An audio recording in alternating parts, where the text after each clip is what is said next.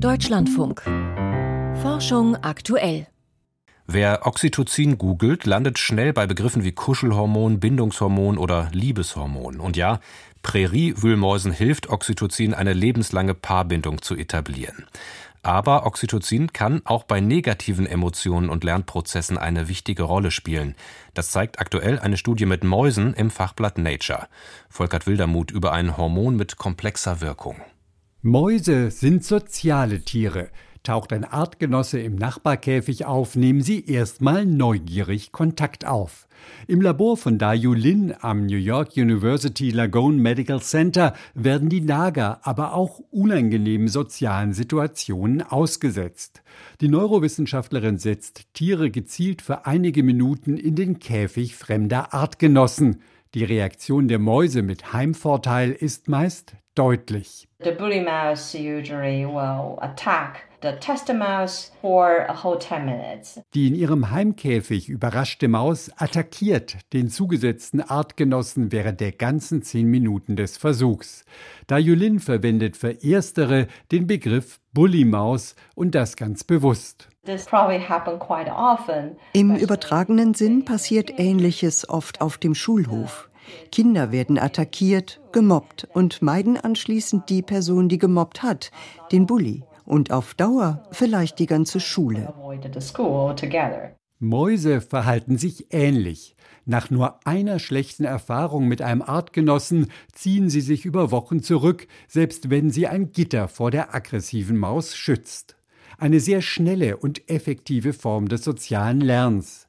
Auch wenn es diesmal nicht um positive, sondern um negative Erfahrungen geht, ist das Hormon Oxytocin dabei entscheidend, und zwar im Hypothalamus. Der enthält quasi eine Bibliothek von Auslösern für ganz unterschiedliche Verhaltensweisen, für die Zuwendung zu den Nachkommen zum Beispiel, für Aggression, den Sexualtrieb und auch für das Vermeidungsverhalten. Greift nun die Bully-Maus an, wird bei der attackierten Maus der soziale Rückzug ausgelöst, und zwar durch einen Oxytocin-Impuls. Das ist ein Lernsignal. Es bedeutet, was du gerade erlebst, ist wirklich übel. Darauf solltest du achten. Dank des Oxytocins erhalten Sinnesdaten, die mit der Bullimaus verknüpft sind, mehr Gewicht und können so in späteren Aufeinandertreffen schnell wieder das Vermeidungsverhalten auslösen. Ja, das ist eine sehr elegante Studie an Mäusen was halt immer so die Frage ist, inwieweit das Ganze auf den Menschen übertragen werden kann. Der Neurowissenschaftler Dirk Scheele betreibt an der Ruhr-Universität Bochum soziale Bindungsforschung. Es gibt tatsächlich auch bei Menschen Hinweise darauf, dass Oxytocin eben am Furchtlernen beteiligt ist oder in bestimmten Kontexten sogar das Erleben von Stress steigern kann. Also wirklich nicht etwas, was man jetzt mit einem Kuschelhormon in Verbindung bringen würde. In fact, I have a slide Tatsächlich habe ich ein Dia, darauf steht, Oxytocin ist kein Liebeshormon. Wir denken, es ermöglicht grundsätzlich Veränderungen in Nervenschaltkreisen. Das machen auch hunderte andere Moleküle. Das Besondere an Oxytocin ist aber, dass es in sozialen Situationen freigesetzt wird. Eine sanfte Berührung kann mit Hilfe von Oxytocin Vertrauen und Wohlbefinden stärken.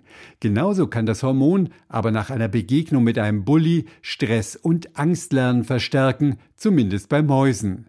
Wegen solcher neuen Erkenntnisse habe sich der Blick auf Oxytocin in den Neurowissenschaften mittlerweile erweitert, meint Dirk Scheele. Also Oxytocin nicht als ein Hormon, was jetzt eine ganz spezifische Funktion erfüllt, sondern ein Hormon, was es dem Menschen ermöglicht, sich an verändernde Umwelten anzupassen. Nicht ganz so schlagzeilentauglich wie Kuschelhormon, aber im Grunde wird Oxytocin mit diesen Erkenntnissen noch wichtiger. Kein Kuschelhormon Oxytocin beeinflusst auch negative soziale Lernprozesse. Ein Beitrag von Volkert Wildermuth war das.